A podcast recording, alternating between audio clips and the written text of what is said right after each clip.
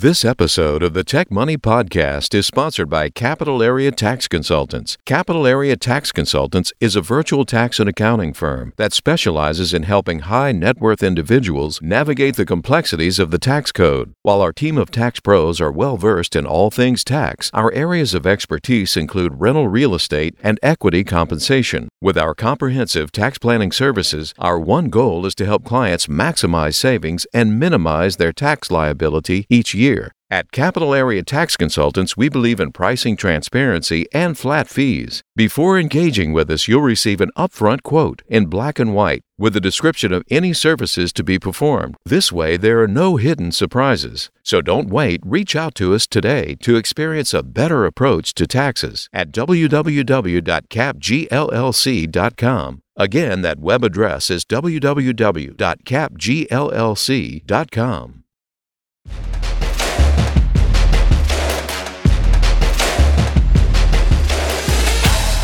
Welcome to the Tech Money Podcast, where the worlds of technology and personal finance collide. Hosted by certified financial planner, speaker, blogger, and self proclaimed personal finance nerd, Malcolm Etheridge. Each episode aims to make you just a little bit smarter about your money, all from the perspective of the tech professional. Without further delay, here's your host.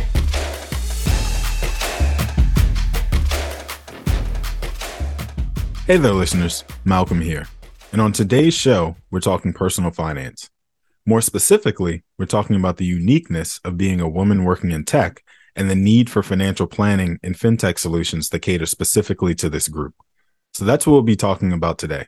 And my guest, Danica Waddell, is the founder and CEO of Xena Financial Planning, a financial planning firm catering specifically to women who work in tech in their early to mid career who actually want to make a difference in the world around them. Prior to becoming a financial planner and then ultimately launching Xena, Danica worked in corporate accounting. She also spent some time working for a couple of tech startups in various non technical roles. So she's lived the life she now coaches and advises her clients through on a daily basis. So, with that brief introduction, welcome Danica Waddell to the Tech Money Podcast. Hi, Malcolm. Thanks for having me. Yeah, no, I appreciate you uh, agreeing to come on and do this. And so I, I breezed through your resume pretty quickly in my intro there. What else should I have included? Oh gosh, well that was um, definitely the professional side. So mm-hmm. I think you actually covered the bases pretty well. On the personal side, I live in Seattle. I've got a lovely family with a couple of kiddos and lots of animals and we do our best to stay outside as much as possible. So that's a little bit on the personal side. Uh, stay outside as much as possible because you guys are West Coasters and that's what West Coasters do because you have nice weather. Is that, you know, is that the brag that I'm getting through uh through this here? Uh, I don't know if I would say we have nice weather, but yes, we do try to spend as much time hiking slash skiing slash you know doing all the the active things that we like to do so yeah that's that's a very big part of the lifestyle in the pacific northwest I dig it. Don't and don't mind me by the way. Part of that is just my jealousy of being a person mm-hmm. who lives in DC where we get probably 8 good weather weeks a year. And so, mm-hmm. you know, the whole outdoorsiness of West Coasters is like a, a life that I wish that we had here and I didn't have to move or travel to to get to. Understood. But, so mm-hmm. I, I went through, you know, really quickly, like you said, your professional bio and my description. And one of the things that I mentioned was the fact that you didn't necessarily start out in this business or didn't necessarily start out your career coming out of college knowing that this is what you wanted to be doing for a living. But I understand that the reason you even got into this work is because you're a math person, which means that you were the person in your family that people were always, you know, turning to for financial advice. Period. Mm-hmm. Is that is that accurate to say?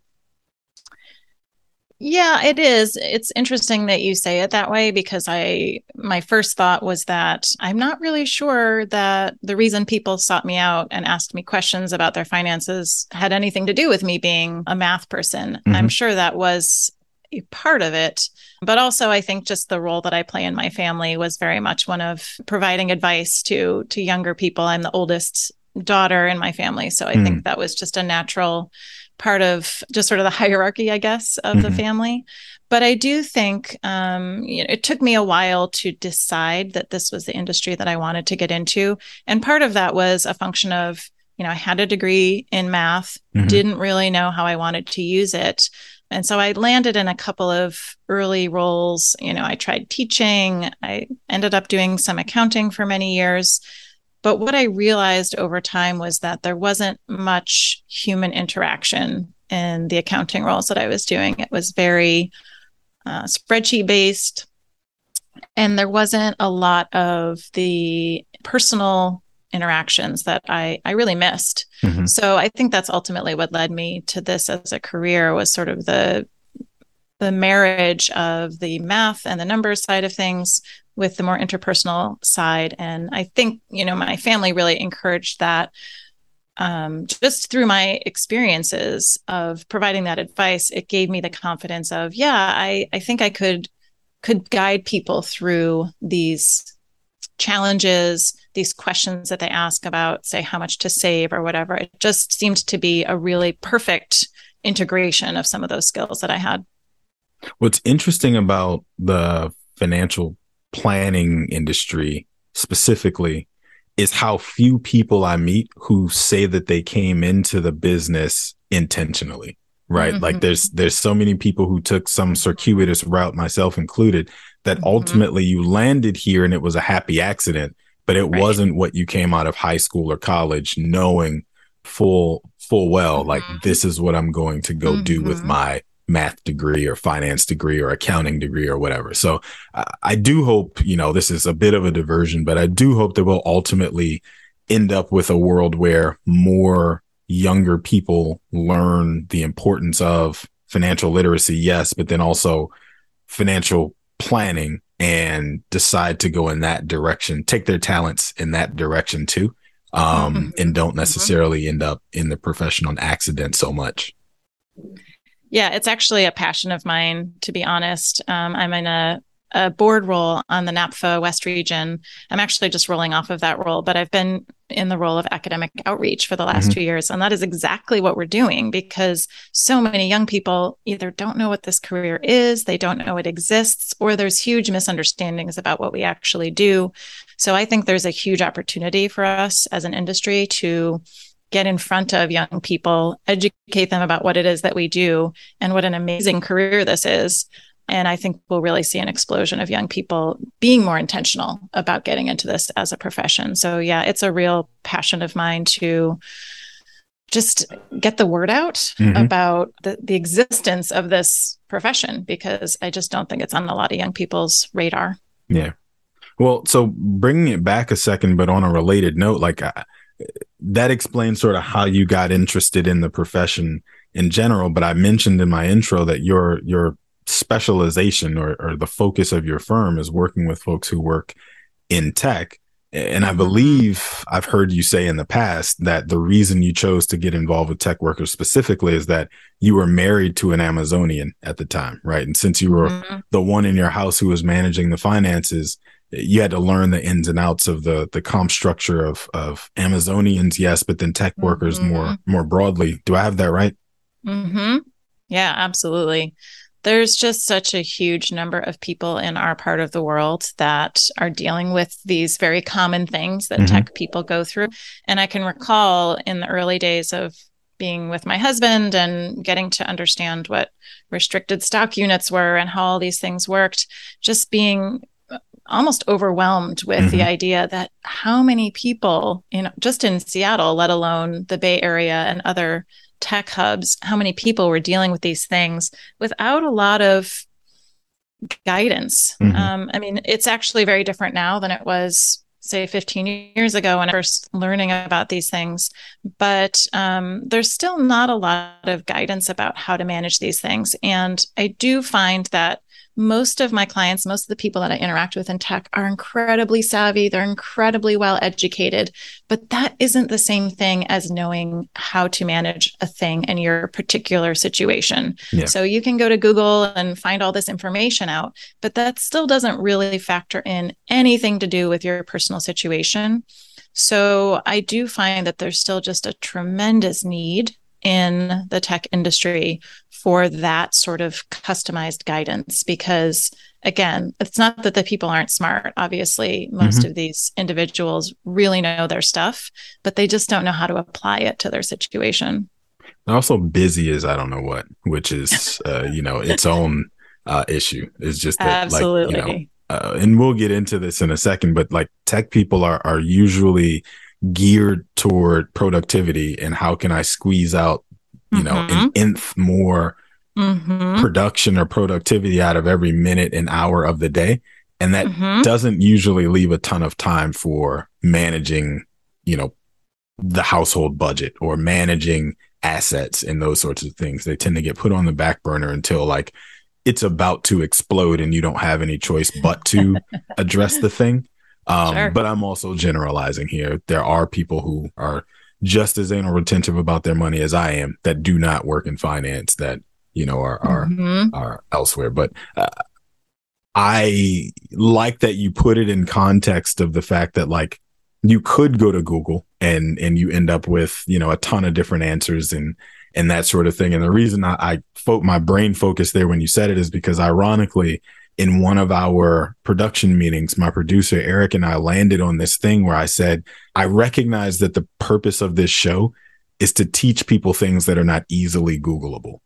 Mm-hmm. Where I didn't necessarily have the words to, you know, articulate that before we got into the conversation that led us there. But that's kind of what I, I, I hear you talking about too, is like yes, you could go to Google and you're likely to end up with God knows what is the the answer that hopefully takes you in the right direction.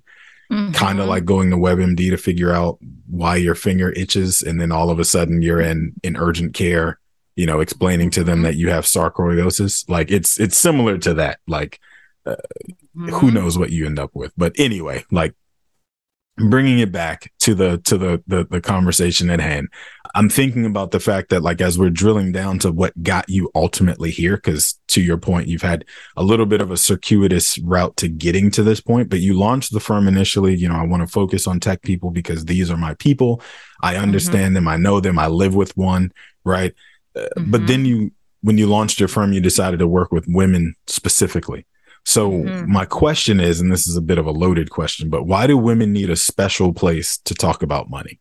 Right? Like what's different about mm-hmm. the advice they would get from, you know, that caricature image of a financial advisor who's mm-hmm.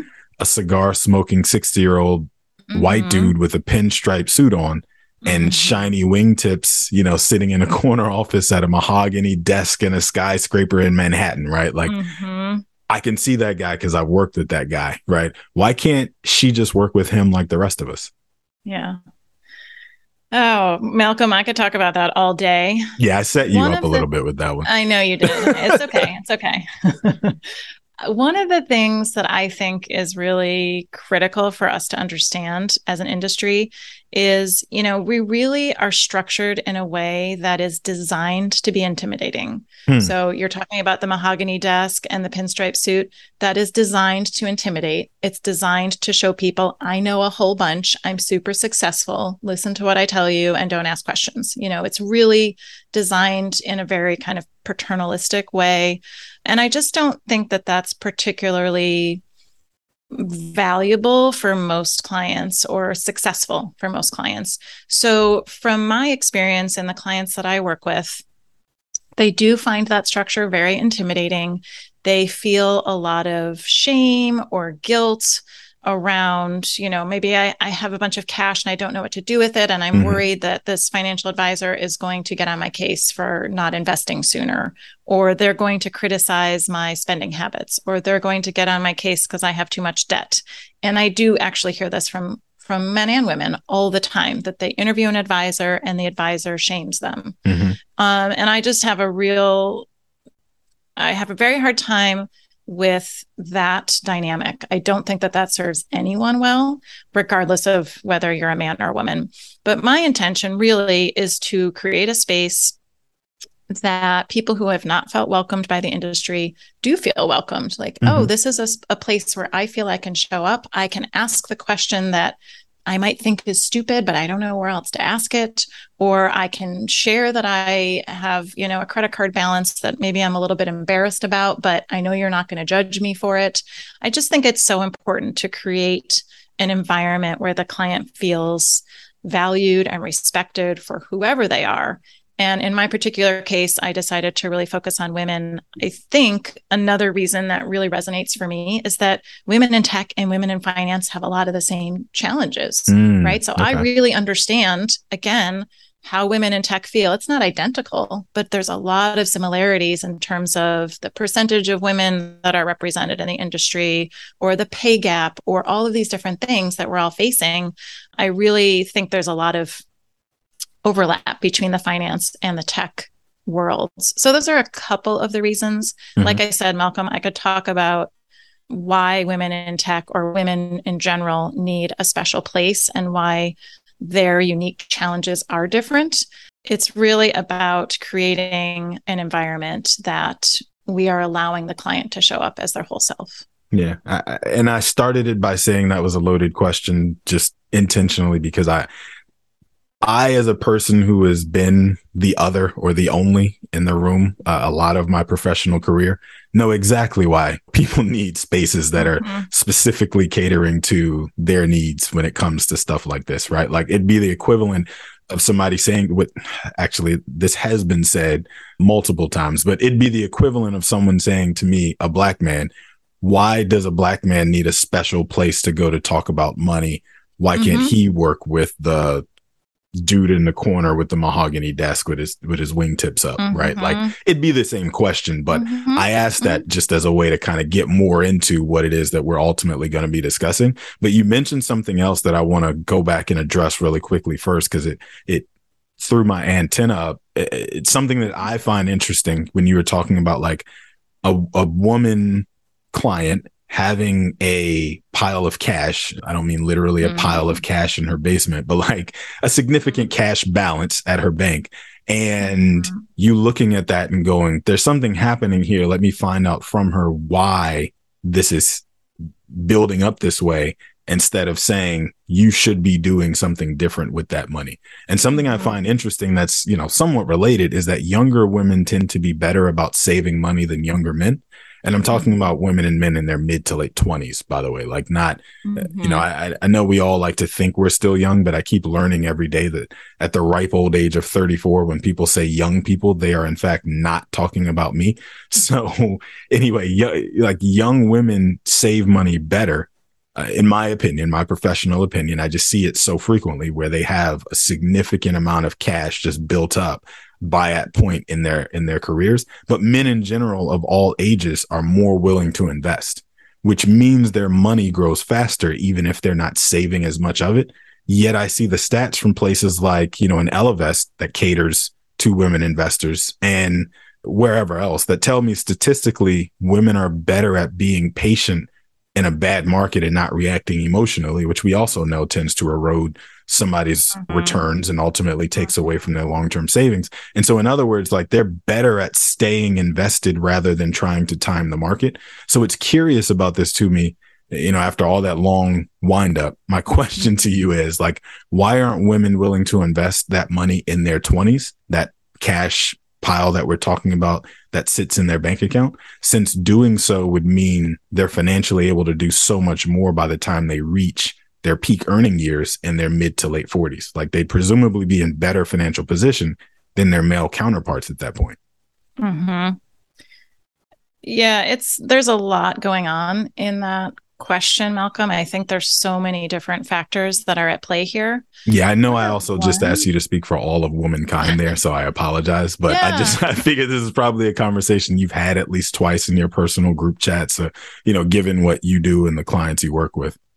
For sure. No, I appreciate that caveat because it's it's important to remember that women are not all the same and we're not a monolith but that being said i think one thing that that leaps out at me in my work is that my women clients aren't necessarily more conservative or more aggressive but they do take time to research more so than the male clients that I work with. Hmm. So I do think that's part of it is just they are a little bit more methodical and a little bit more cautious once they're ready to invest, though, it's not that they're actually that much more conservative or that much more reserved or anything like that. It's just that there's a little bit more research that's done at the outset.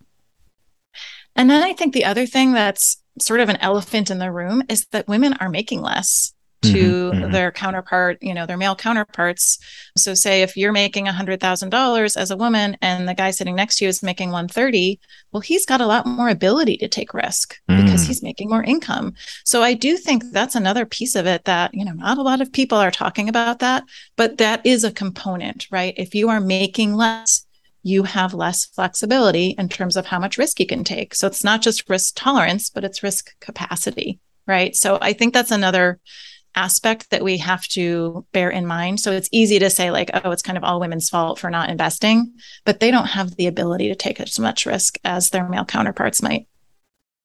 Hey there, listeners. It's Eric with an A, and I'm interrupting the show for just a moment to tell you about our newest offering the Tech Money Guide to Restricted Stock Units. This guide was developed to teach those who are paid in RSUs to develop a plan for how and when to convert those shares into actual dollars as well as how to incorporate them into your overall personal financial plan. You may have already heard episode 50 where Malcolm described the guide in detail, as well as his own philosophy and rules of thumb when it comes to managing this valuable form of equity compensation. If you haven't, no problem. We would still encourage you to head on over to tech-money.com and download a free copy of the guide today. There's also a link to it in the show notes of this episode. Again, that web address is tech-money.com and you can download a free copy of the guide right there from the homepage. In keeping with the promise of this show, our hope is that the Tech Money Guide to Restricted Stock Units helps make you just a little smarter about your money. Now back to the show. So, something else that you and I have talked in the past about is the concept of clients who are either optimizers or people who want to save and invest for a bigger purpose, right? Do you find that either group tends to be more dominated by women or men? That's a really good question. And I wish I had more data to back anything up that I have to say, but really just looking at the small sample size of my client base, mm-hmm. I mean, that is that is the type of client that I work with. So I'm very clear, I think, in my messaging and in the initial meetings I have with people that if you are here just to reduce your taxes by every possible penny and just you know optimize every aspect of your finances i'm probably not the best fit for you yeah. and so the people that are attracted to me 95 plus percent of those people are saying i do care about my returns and i do care about taxes but i also care about the impact i'm making on the planet so it's hard for me to to say and more broadly whether mm-hmm. or not what the patterns are i guess in that demographic. But for my client base, for sure, everybody is generally very, very interested in doing the best that they can with their own money, but also factoring in how that is going to impact their community and the world. Yeah, again, I, I sort of set you up there, but I will say from my own experience, it's almost always, and I say almost just in case I'm technically wrong somewhere, but it's basically only my male clients who are the optimizers who want mm-hmm. to literally squeeze every drop of juice out of the out of the lemon you know mm-hmm. at, at, all possible mm-hmm. whereas mm-hmm. I, I, find that uh, women as clients tend to be more focused on what can we use this money to do and i mean even in the same mm. household where it's mm-hmm. like uh, maybe since we make more it means we can give away more if, if giving to a cause is what's most important to us. Or maybe if we make more and save more, that means that we get to quote unquote retire a little bit earlier than society tells us we should be allowed to, or our parents mm-hmm. tell us we should be allowed to. Or maybe it means we get to take one more vacation each year than we normally would and not feel guilty about it, or whatever it is. I find that usually when working with women clients, using the money to do something and to solve a problem is where the focus tends to to shift and with men, it's usually like, I want to do better than the than the person next to me kind of thing. Right. It's mm-hmm. it's, you know, mm-hmm. we in general are usually more competitive when it comes to this. Like I am the person, if you were to get on the treadmill next to me, no matter where I was in my uh, workout that day, you and I are, are running a race and I'm not getting mm-hmm. off until you get off. Like that, mm-hmm. that I, I might have come in expecting to spend 10 minutes on the treadmill and go lift legs. And I know I'm like making a complete diversion and making this about me, but humor me for a 2nd mm-hmm. Like I'm thinking about it as I ask that question and I'm, I'm saying who does what. That's me, right? Like whether it's on the treadmill at the gym or elsewhere, like we just are wired that way that we want to be able to optimize and do better than the person to the left and to the right. Whereas I, I just find that women from a personality perspective, and again, I'm painting mm-hmm. with a broad brush, but it's usually like, I don't have time for that. Like I, I want to go do things, not mm-hmm. look at the numbers run up on the piece of paper that tells me I'm doing great. Hmm. Yeah, I think there's a quote something like "comparison is the thief of joy." Have you heard mm-hmm. this one? Mm-hmm. Yeah, so I'm I'm I'm going to challenge you, Malcolm. One of these days, we're going to be in the same city, and we're going to get on a treadmill side by side, and I'm going to run for a really long time and see if you can keep up with me. I'm training for a marathon, so careful. Like we'll just be Ooh. two really sweaty, tired people falling out on the on the treadmill. Uh-huh. Like I, uh-huh. uh, challenge accepted. All right. All I'll right. take it. It's going to happen. uh, but I find that like more of the tech community tends to be the optimizers that I'm I'm you know mm-hmm. referring to when it when compared to folks in any other industry maybe save for like finance uh, and I assume it's because their world tends to be geared more pr- toward productivity at all costs like I mentioned right mm-hmm. but do you mm-hmm. think it's more of a function of who's attracted to that type of work to begin with or is it something else I think it's really a function of how many engineers there are in the tech world. Mm-hmm. I really think engineers are hardwired to want to optimize. Yeah. And so when I work with people in tech, I mean, many of the people I work with in tech do marketing or sales mm, or mm-hmm. operations. I mean, they're not necessarily in a technical role, but those engineers for sure are optimizers almost entirely. So I do think it's sort of a subset of tech that's really the um, you know the the developers and the programmers. Those are the ones that are really into optimization. People in other parts of those organizations are not quite as focused on optimization. Yeah, I, I you know, you and I have a similar approach in dealing with clients in the world of financial planning, right? It's one of the reasons that I wanted to have you on. It's, it, you know, I can't necessarily speak to the things that women need to be focused on specifically when it comes mm-hmm. to this mm-hmm. or some of the challenges that women face. Like you just educated me on the fact that one of the reasons for that, that cash pile and less investment is because of the wealth gap, right? That's something mm-hmm. I've just blindly overlooked because I'm a man and the wealth gap is not the first thing that, uh, not the wealth gap, the, the pay gap is mm-hmm. not the first thing that comes to my mind when I look at somebody's balance sheet, for example. But it may mm-hmm. be something that inherently, as a woman doing this work, you look at and go, "Oh yeah, I know why." Right? Mm-hmm. Like that. It's just mm-hmm. that. Uh, so I'm thinking about like another place that we're aligned is that the overall planning process where the investments are part of the process, but it's not the star of the show in the way that, you know, you run your, your, your practice. Mm-hmm. Do you find that women or men tend to be more disproportionately focused on investment advice and asset management versus you know the overall financial plan. I may have kind of tipped my hand a little bit but i'll still ask the question. Hmm yeah i do think that uh, you know there's also the, just the perception that that's what we do. Mm-hmm. and so a lot of people kind of come in and they're telling me how much their 401k balance is and where all their stuff is and I mean, I think it's really up to us to sort of educate clients that there's a lot more to what we do than the investment portfolio and the asset allocation. And that is definitely an important piece of it. But I think that's that's just on us to a certain extent in terms of letting the public know what else is part of the sort of financial planning package and and gender wise i mean i do think men tend to be a little bit more interested in the investment piece of things. But again i think that's really just about messaging. I think if we really communicated the breadth of what we do then they wouldn't come in saying like well how did your portfolios do last quarter? You know i don't think that that would be so top of mind if we were doing a better job of communicating what we do. Yeah. And uh, again I, I i know that i'm sort of painting with a broad brush here and i'm taking license to do that because I teed up the episode as being mm-hmm, about mm-hmm. women in tech mm-hmm. and their the uniqueness mm-hmm. of their financial planning needs.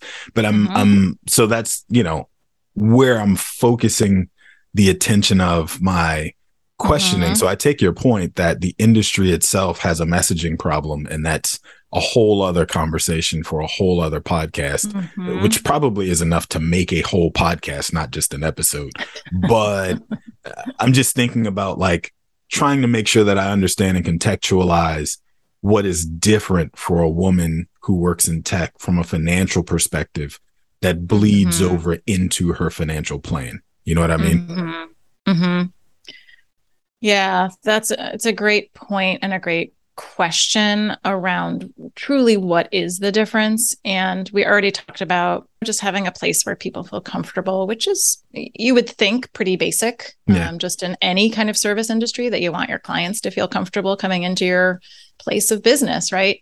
So that's that's definitely one factor. I think the other big thing is, you know, it's an industry that Um, like we talked about, much like finance, is largely dominated by men. Women are in the minority. I think that's changing a little bit, but it's changing really slowly.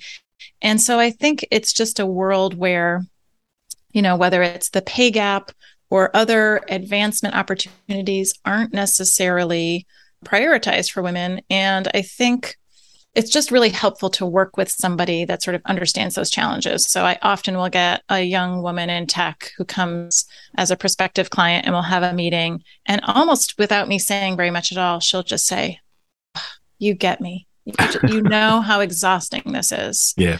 And I think that's that means a lot, right? Just being able to come in again, come into a relationship and know that, you know, they're kind of swimming upstream a lot of the time or they're in meetings and they're having you know their ideas are getting taken over by a man who suddenly runs with it and says oh i had this great idea. And it's like wait a second. Um, or whatever you know they're like these are the the challenges that they're dealing with day in and day out which can be exhausting and lead yeah. to burnout and all these things. So i think just having somebody that's aware of what those structures can feel like is just it's really nice to feel like you have somebody in your corner. So if i could take credit for your work for a second, like the example you just gave. uh, if I'm understanding you correctly, it's more about starting out the conversation on second base and not having to mm-hmm. start from mm-hmm. scratch mm-hmm. just mm-hmm. to have a conversation. Mm-hmm. Yeah, yeah, that's a great analogy. It's just there's a baseline understanding without having to to have that conversation directly. So, from your perspective, what is typically the trigger that makes a woman decide to reach out and engage with you know you or any other financial planner for help like what's happening in her life at mm-hmm. that moment mm-hmm. well one of the big things would be something like a liquidity event like an ipo or a tender offer just a little bit overwhelming to figure mm-hmm. out how to manage it so that's an obvious one but the one that i hear more often actually is just the complexity has gotten to a point where I just can't handle it anymore. I just mm-hmm. can't manage all the different pieces. I was talking to a client the other day who works at Meta, and she said, you know, the number of decisions that I have to make all the time, it's yeah. exhausting. And it's it comes in daily. Like your 401k is changing to a new provider and you have to make a choice about funds, or we have this new benefit offering, or whatever it might be. And I think people get to a certain point where there's just so much complexity and they just don't have the time or the interest mm-hmm. in making all of those decisions without some help and some guidance. Yeah. I, I I laughed internally as you were saying that because I was thinking about the fact that like when clients get those emails that say we're changing the 401k provider or we're adding so and so benefit mm-hmm. like I get the email forwards that say this mm-hmm. is for you mm-hmm. like this is this is your problem now um, mm-hmm. so I know exactly what you mean mm-hmm. um, so as we get ready to wrap here what would be your main message to you know, women working in tech and and elsewhere, really, who feel overwhelmed, like you're talking about, trying to wrap their mm-hmm. arms around their financial situation. hmm I think number one is you're not alone. We're mm. all dealing with this stuff. The level of complexity might vary, but this is a very common type of experience. And the other one would be you don't have to go through this without guidance. So, yeah. my personal, you know, we talked a little bit about Google and just sort of looking up information. My other big one that I always caution people about is the company Slack channel. And so people get kind of like sucked into these, you know, personal finance Slack channels. And it's like, well, that actually has nothing to do with you. And so I think really engaging with somebody that can provide that level of support and can help guide you through these decisions that are kind of coming at you can really just make this so much more manageable and mm-hmm. more make you feel more supported. So I think finding whether it's me or you or somebody like us that can really help guide a client through all of the different things. I mean, I'm seeing layoffs and job changes and job negotiations and house purchases. That stuff is just happening all the time. Yeah. And really working with somebody that can help you navigate all those things. There's just a tremendous value in that. I dig it. I, I asked that because, you know, to me, like similar to tech, young girls and young women receive messaging that suggests that boys and young men are just inherently better at it. And by it, mm-hmm. I mean mm-hmm. finances. Mm-hmm. And mm-hmm. so by the time they get to an age where it's on them to figure it out, they've already convinced themselves that they can't, or the messaging has mm-hmm. convinced them that they can't. Mm-hmm. Mm-hmm. Malcolm, you are preaching to the choir with that one. And the same Facebook or Meta client that I was talking about the other day was sharing with me that she had done some financial tasks and she was feeling so proud of herself. And she said, Gosh, this gets easier as I do it. But she also said, I'm I'm really bad at this stuff. And I just said, Okay, we got to stop right here. Yeah. I said, I would like to reframe that and say that you are getting more comfortable with it. You are not good or bad at it. It's just a question of familiarity and comfort and coaching. And that's what I'm here for. So, really helping people reframe that, just like you said, the messages that we're all sort of indoctrinated in around math and finance that we're not good at it. If I could wave a magic wand, actually, that would be the one thing I would do is take that whole message away from from young girls that they're not good at a certain subject. Yeah, it it I was listening to one of my favorite podcasts, Masters Master of Scale, and uh, mm. Reid Hoffman was interviewing someone who was like the one of the founders of Cisco, if she wasn't the founder of Cisco. Mm-hmm. And so mm-hmm. you got to imagine how like mm-hmm. strong her technical chops had to be back mm-hmm. in the 70s or 60s, 70s to to found Cisco. And mm-hmm. she was telling a story about the fact that like they had an Apple computer in her household, but it was in her brother's room. And so she would have to go ask her brother's permission to use the computer and so mm-hmm. she ultimately mm-hmm. didn't even like really use the computer much as a kid because she got tired of having to ask her brother for permission to use the computer that was supposed to be the family's computer. But the message that that gave her was he's just better at it. And it was mm-hmm. not that he mm-hmm. actually was better at it. It was just that he had more time to practice on it because it was right there at his fingertips all day, every day. And then mm-hmm. she ends up being the one who's, you know, billionaire tech founder behind mm-hmm. going creating the shop and that that wasn't lost on me in that moment mm-hmm. hearing that conversation and i think about it in the same context because i've said this on this show and elsewhere before but like that messaging actually cuts both ways with its damage when we mm-hmm. talk about finance mm-hmm. because we fall into the assumption that when we couple up or we get married that the man is supposed to do money and that is harmful to both genders because Mm-hmm. Men aren't necessarily any better at it. It's just that the expectation is they should do it. So we kind of take the lead and the blind leads the blind in a lot of cases. But then I also find that when clients start working with us, like I can see where the husband takes a deep breath, like a sigh of relief.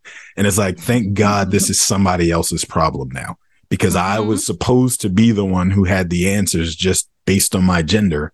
Mm-hmm. And I don't, but I don't want to have to mm-hmm. say that I don't and now this gives me the opportunity to be on the same mm-hmm. footing as my partner. Mm-hmm. And if it goes wrong, we have somebody we can fire.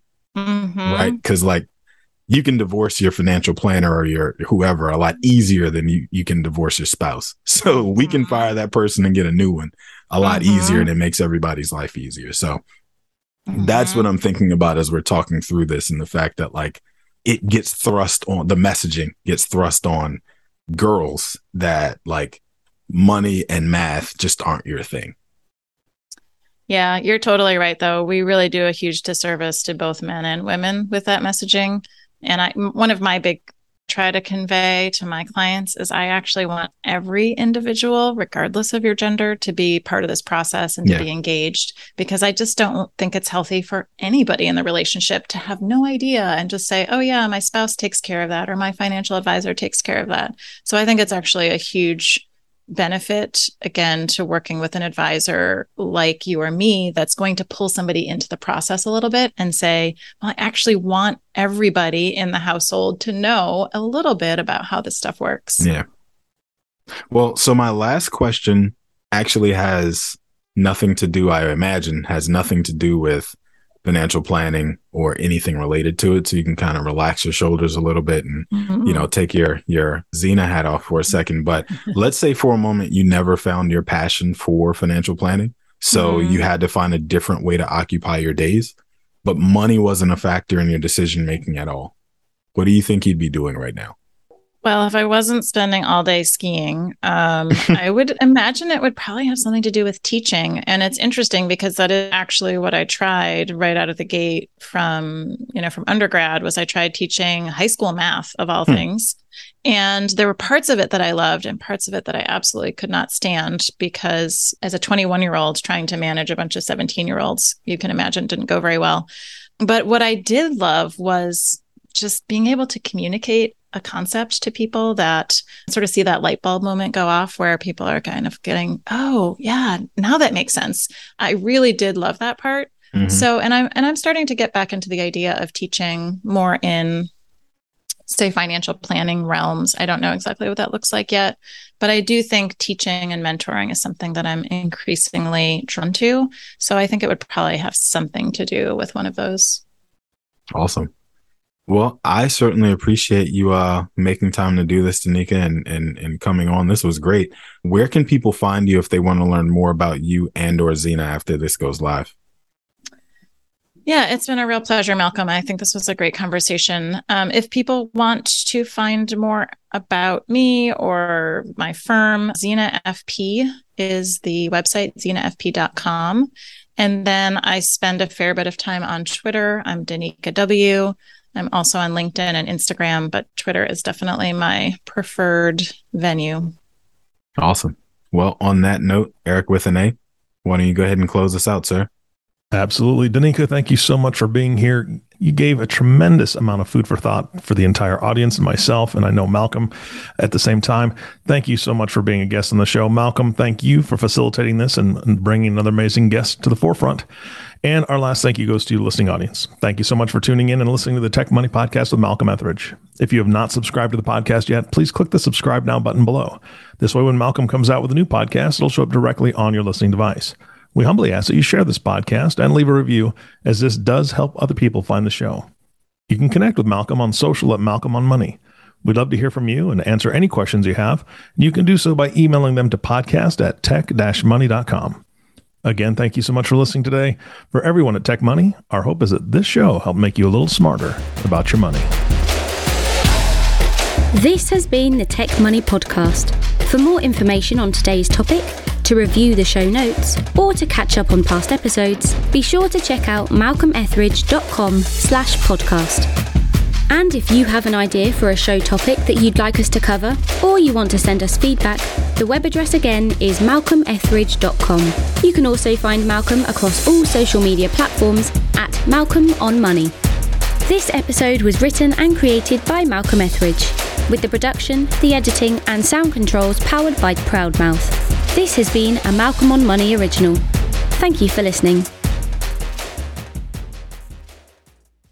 The information shared in this recording and by its guests represents the views and opinions of the guests and does not represent the views or opinions of the host. This content has been made available for informational and educational purposes only. This content is not, nor is it intended to be a substitute for professional financial advice. It is always recommended that you seek the advice of your financial advisor or other qualified financial service provider with any questions you may have regarding your personal financial situation.